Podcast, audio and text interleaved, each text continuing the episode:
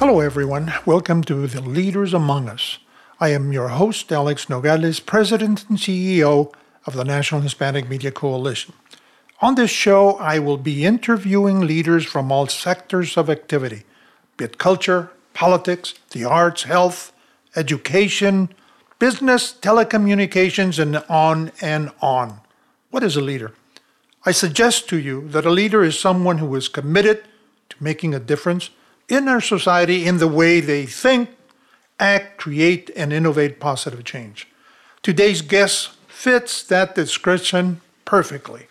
She is my friend Sharon Rechter, who is the co founder of First Media that has a lot of brands. It is 60 million viewers here in the USA, cable, 120 million worldwide, 2 billion social media across the universe. 33 different countries are involved. So, Sharon, thank you very much for joining us today. Thank you so much for having me. Excited to be here. So, tell me about your company. So, uh, Guy Oranim, my co founder, and myself started First Media with Baby First. Baby First is the leading cable uh, and satellite network uh, in the US for mothers, babies, and toddlers. We're available in 60 million homes. We're watched by 60% of moms. And really, we offer good educational programming um, that fits your child development. But as the world changed, we changed with it. And what we found out was that what we really had was women's trust. And that women were coming to us for more than just their child's education. And we started creating content, mostly on social media, that had nothing to do with babies.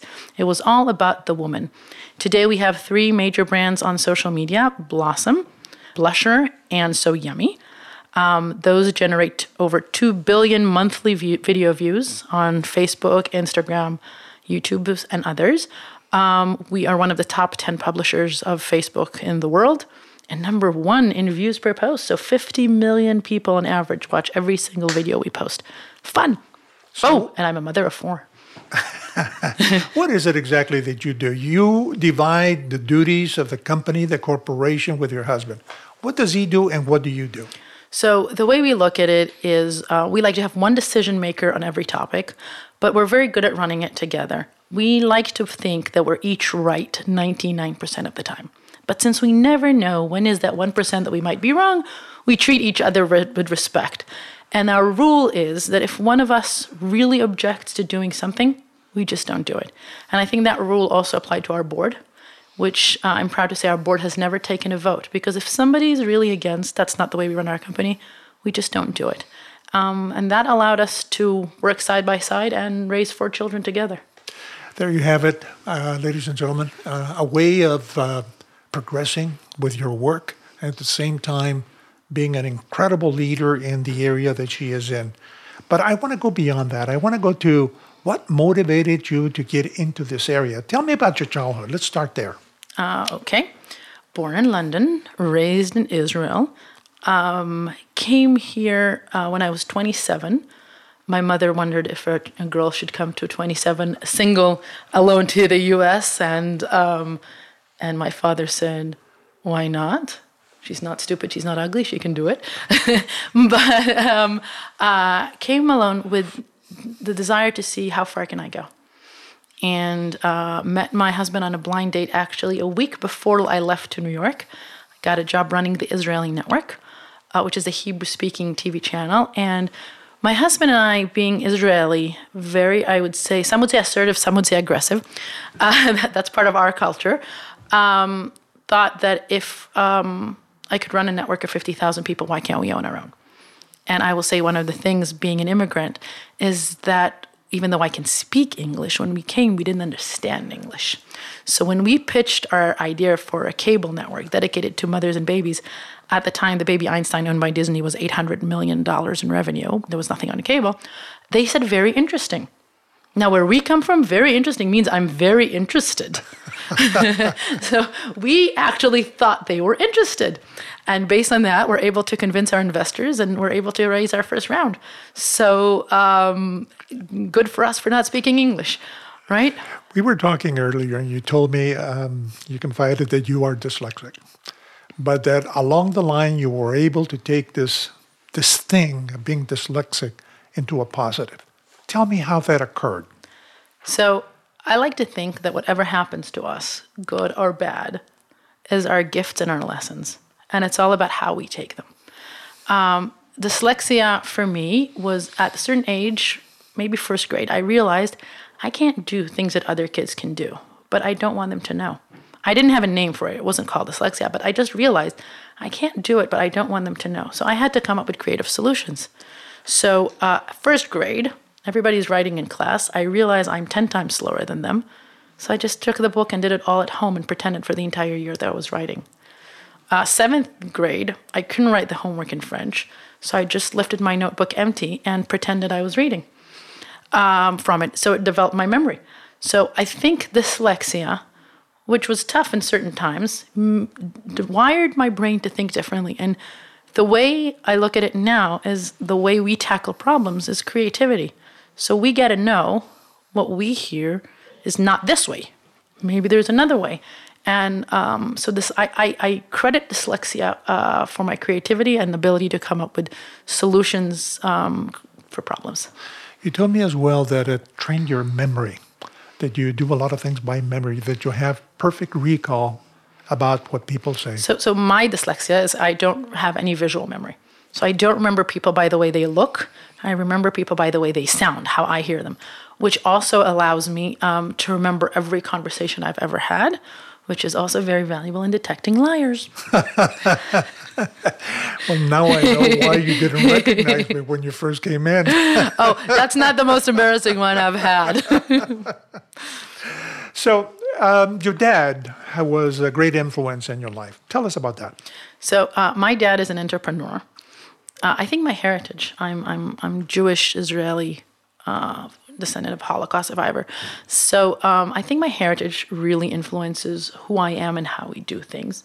I would say when I look at my heritage and what it gave me, uh, I look at mostly two things that the Jewish culture, willingly or unwillingly, unfortunately, has has put it within me.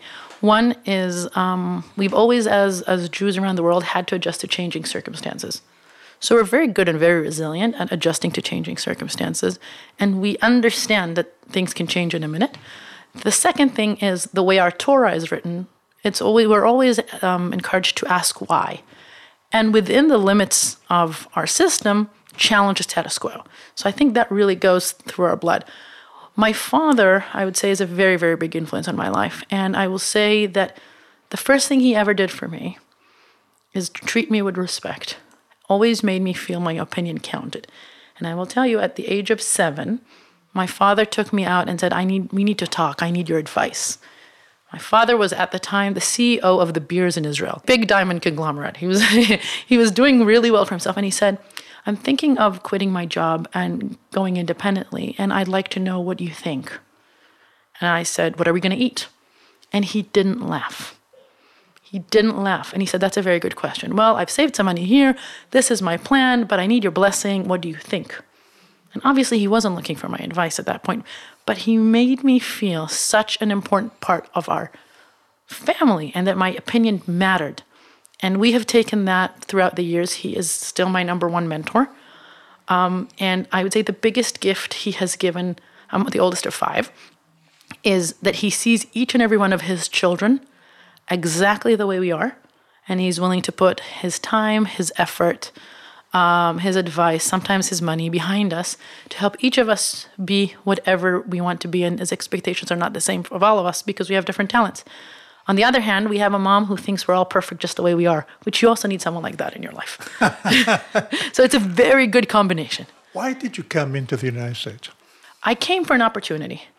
Uh, I come from Israel, which isn't in my mind, the best place on earth, uh, but is a small market. In Israel, we have uh, 7 million people. Any big idea you come up with is only valuable if you can take it outside of Israel. And I wanted to explore and test my limits. Uh, and when we came up with the idea of baby, first it was very exciting. Suddenly, the idea of getting to 60 million homes, actually making a difference in families' lives, teaching children sometimes who can't afford it, basic words. You know, we do a lot of work uh, with the Latino community, and a lot of it is about getting to kindergarten with as much vocabulary as we can because all the studies show that that really makes a difference. So it's just, what can I say? We're all here because it's the land of opportunities, right? Yeah, it is, certainly for a lot of people. Some people recognize it, though, and others don't. Some have the skills to be able to survive and flourish, and some others So don't. So I will say, my, my grandparents passed away in a car accident when I was 10. I go to visit their grave every year uh, a memorial. And this year, I realized that when my grandfather arrived to Israel after the Second World War, he was 48 years old. He did not speak a word of Hebrew. He was so poor that he couldn't feed his own two children and had to put them in an orphanage house. He had just lost his entire family, including a three year old son. So, can't even imagine more scars than that. And the man lifted himself up. Nobody gave him anything. Nobody, he, he didn't think anybody owed him anything. He fought, he built his family, he became a successful lawyer, built, built his practice and his family. And I always look at it when it's hard for me and I say, oh, things are difficult, you know.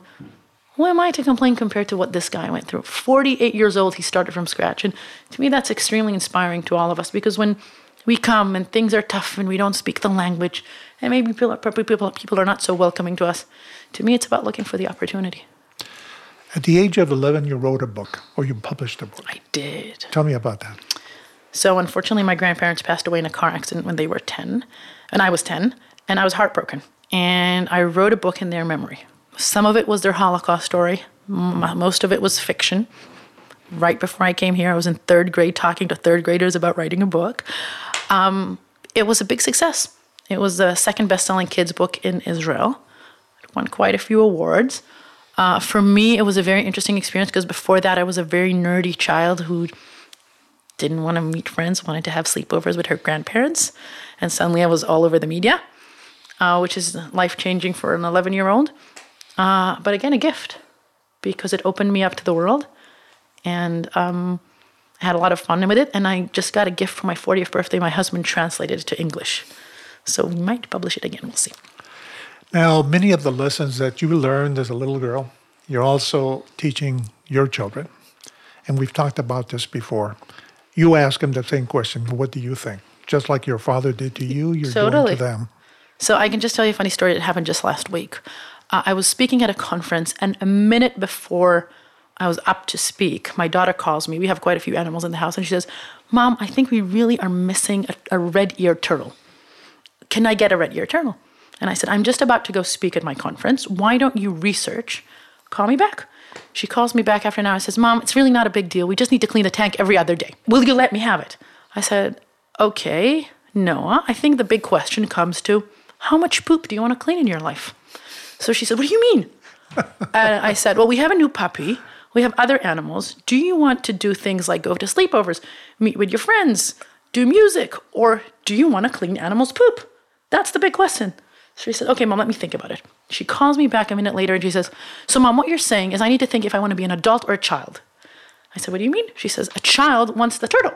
An adult realizes it's a lot of work. I said, That's exactly what I'm telling you. So she says, Okay, let me think about it. Calls me again. And all this is while I'm at a conference, right? And she says, Mom, I realized what my problem is. What if I make a mistake? What if I make the wrong choice? And I said, Here's where the lesson comes in. We never make mistakes. And she said, What do you mean we never make mistakes? And I said, We never make mistakes. Whatever path we pick will end up being the right path for us. If you decide to have a turtle, you'll clean a lot of poop, but you'll love your turtle. If you decide not to have a turtle, you'll do a lot of other things in your life, and you wouldn't know you didn't have a turtle. So the real question is how much poop do you want to clean in your life? Uh, she calls me back and she said, Mom, I think we need a lizard. but but that's what I try to do. I try to talk to my kids in a way that is not about can you have something or can't you have something, but really what are the life lessons and own what you decide to do and be who you want to be. Let me go back to telecommunications, okay? How was it that you got into telecommunications? What did you do in Israel that uh, propelled you? Nothing. That educated you? Nothing. Nothing. Had no education about television. Nothing. Two um, very vain kids who said, Why not me? I was doing a job, I was getting le- paid lousy. They wouldn't give me a raise. Had they given me a thousand dollar more a month, I probably wouldn't have done it. But they didn't. Um, nothing. Just the idea that why not me? Why can't I do it? And um, we started up with a very. Bear with me for one second, though. This happened where you weren't getting the raise in Israel? No, here, here, here. I got a job here, ran the Israeli network, was miserably paid, um, and that was okay because it was my starting job and that was fine. But when I came and asked for a raise and they said no, and I said, okay, but I can't live like this. And well, they said no. So I said, okay, so I'm going to open my own. And yes, it is very different running a cable network of 50,000 viewers versus 60 million. A, I didn't know that. So God bless ignorance. But, but, but, but that's what I keep telling my children. There's nothing somebody else can do that you can't do. You just find creative solutions. So we came up at the beginning with a business model. Our content is fairly cost effective. So, yes, the average cost of launching a cable network in the US is $70 million, but content for babies was much cheaper. And kids actually like repetition. So, the real money goes into development and curriculum, but the actual animation is fairly cost effective. So, we came with a business model that actually offered cable operators an ability to make money versus pay us money. And that's how we got our first foot in the door. And then we were able to prove that uh, to DirecTV that Baby First customers were nine times more loyal to the platform. And that changed our distribution nationwide. But we've always come to a negotiation listening to the other side's needs. I love negotiations because it's art. You need to know what they need. You need to tie everything together to make it happen it's not just about having great content. But if you come in and you're just pitching your great content because you think your content is great, you're never going to get it done. It's all about finding creative ways to meet the need of the other side.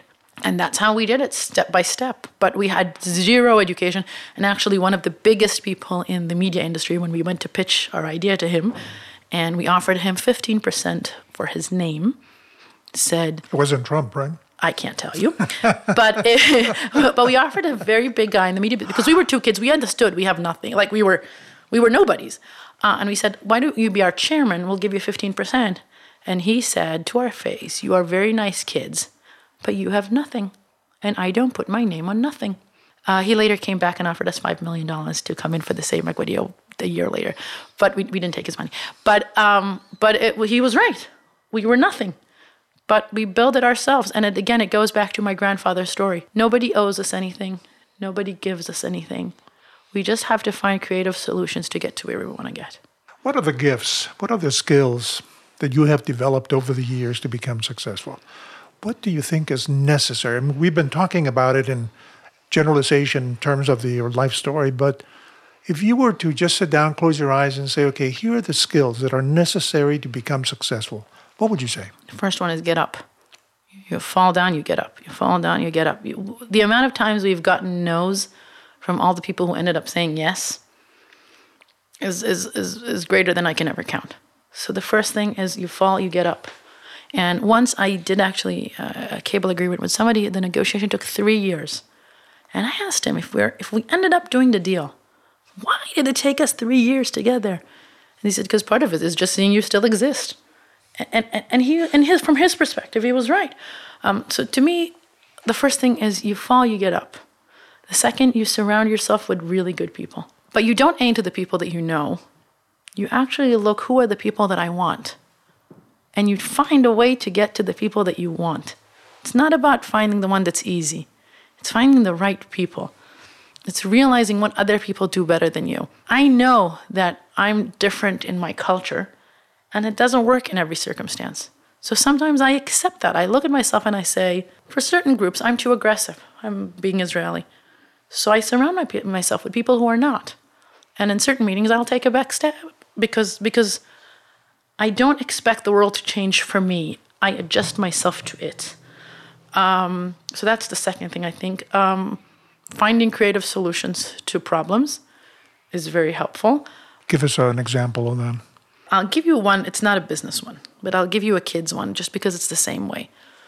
So my kids, uh, I was I was stuck on a business trip. I was away from my kids, and my kids started a new school. And I'm an involved mom. I want my kids to get popular, right? I want people to invite them on play dates. Nobody's calling. So I'm sitting with my dad, and we're just joking around, and I'm saying, what do I do? What do I do? And he's and then I say, what if they met the president, President Obama? Will people invite them for play dates? And he says, yes, they will. So I said, okay, let's see what we can do about that. So I um, now I have no relationships to President Obama, right? I don't know him at all. He doesn't know me. There's no reason for him to invite me. But my goal is not to meet President Obama. My goal is to make my kids popular at school.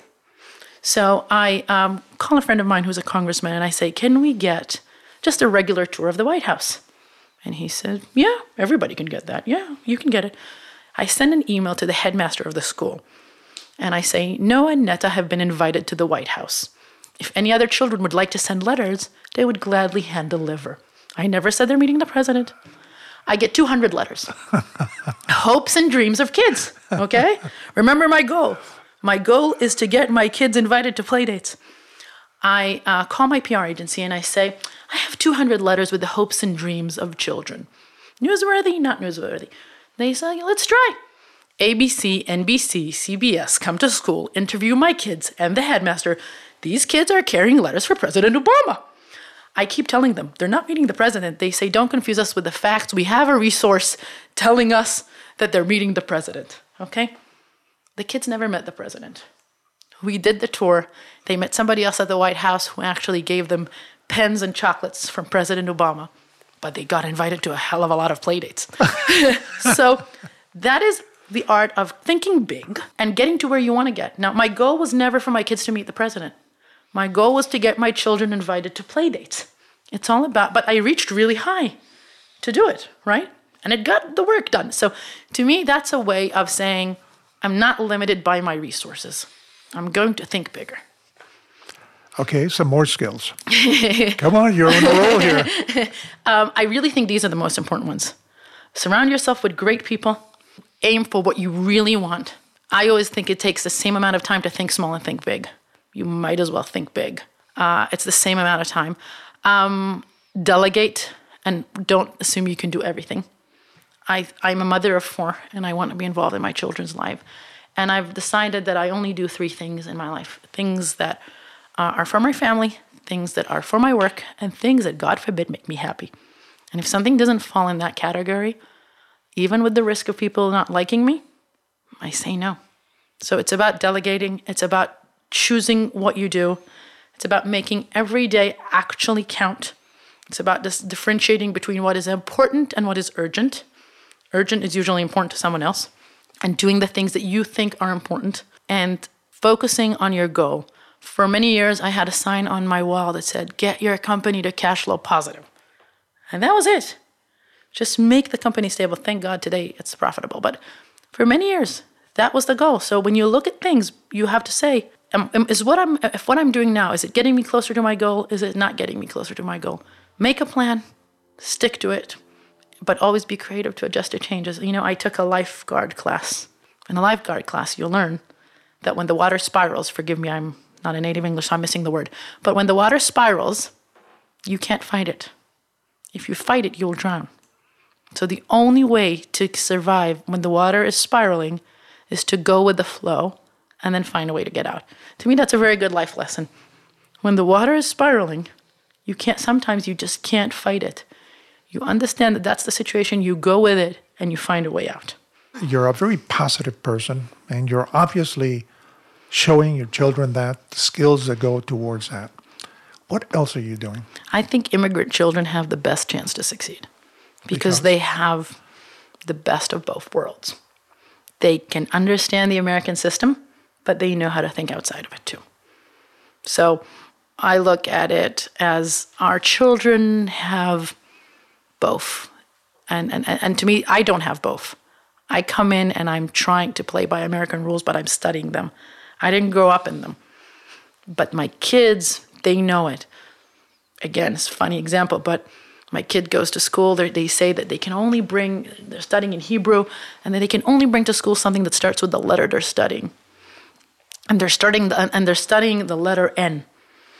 And uh, my daughter wants to bring a teddy bear. I say, you can't bring a teddy bear. You're studying the letter N. She says, Mom, don't worry, I got it covered. She goes to school with the teddy bear, and the teacher comes to her and talks to her as if she's stupid and says, "Noah, uh, we're studying the letter N. You can't bring a teddy bear to school. She says, Miss Rita, this teddy bear is called Norman. So she knows the system. She knows what she can do. She knows what she can't do. But she brings with her the creativity that only immigrants have to adjust what she wants into an existing system. I give you a lot of kid stories, but I think it's because they make so much sense and they simplify things. Because, yeah, I run a big company and we do things in tens of millions of dollars, and that doesn't relate to everybody. But if my five year old can do it, everybody can do it. Now, she learned from you that lesson of doing what she wants to do by being this much, this small little bit much, um, into what was required of her. You were telling me the story earlier today about your French studies. Tell us about that. so I'm a dyslexic. If you are dyslexic, French is really the worst language you could learn. Nothing sounds the way it's spelled. Okay, horrible, horrible. Can't you just can't do it? And I wanted to quit French school when I was in 11th grade, and I wanted to quit. And my dad said, "You don't quit, you find a way. You don't quit, you find a way." I said, "Okay, I don't quit, I find the way. What am I going to do?" And what I did was I learned 10 essays perfectly by heart. And my um, solution was no matter what I'm asked, I'm only answering one of these 10. No matter what I'm asked. It doesn't matter. All I have to do is bridge to one of these 10. And the person before me leaves the room and they brought in a book of Chagall and they're asking him to describe a picture. I can't describe a Chagall picture for the life of me. I can only talk about my 10 essays.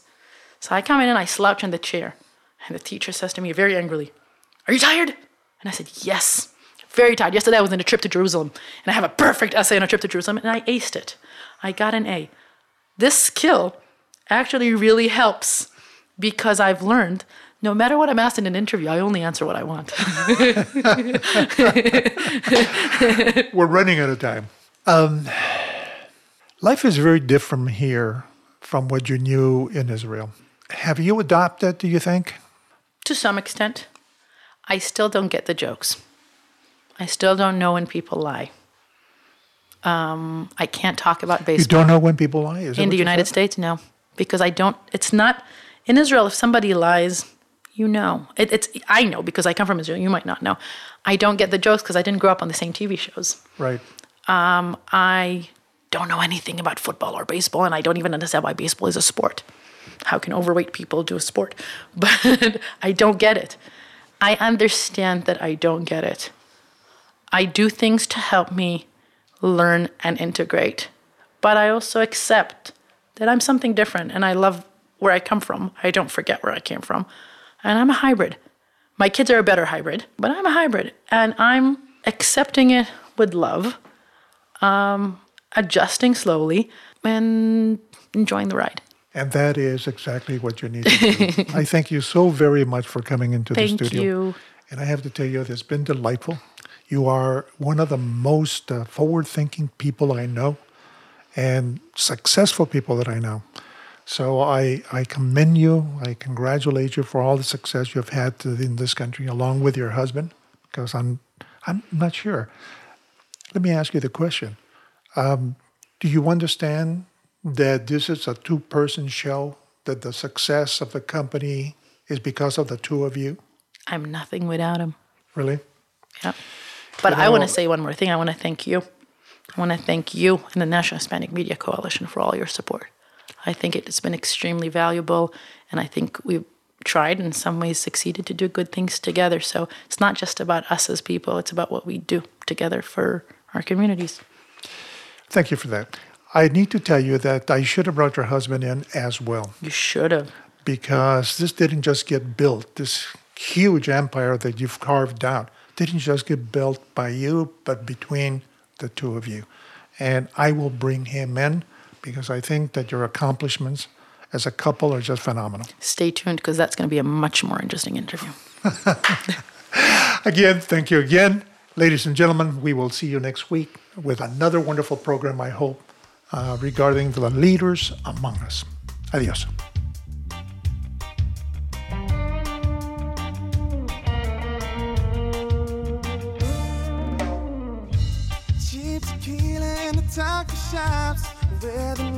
Won't call the cops.